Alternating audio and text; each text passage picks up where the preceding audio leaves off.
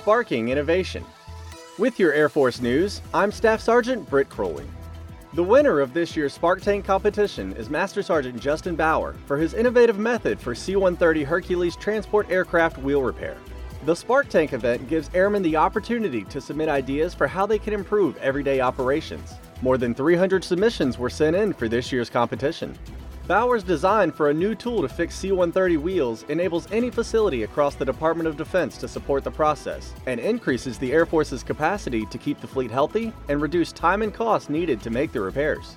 The idea was selected from five finalists, including a design for earplugs that allow maintainers to better communicate in loud environments, and augmented reality headsets that enhance the mission debrief process. All five finalists were given the green light from senior leadership to work with the Spark Tank team to get their ideas implemented air and Space Force wide.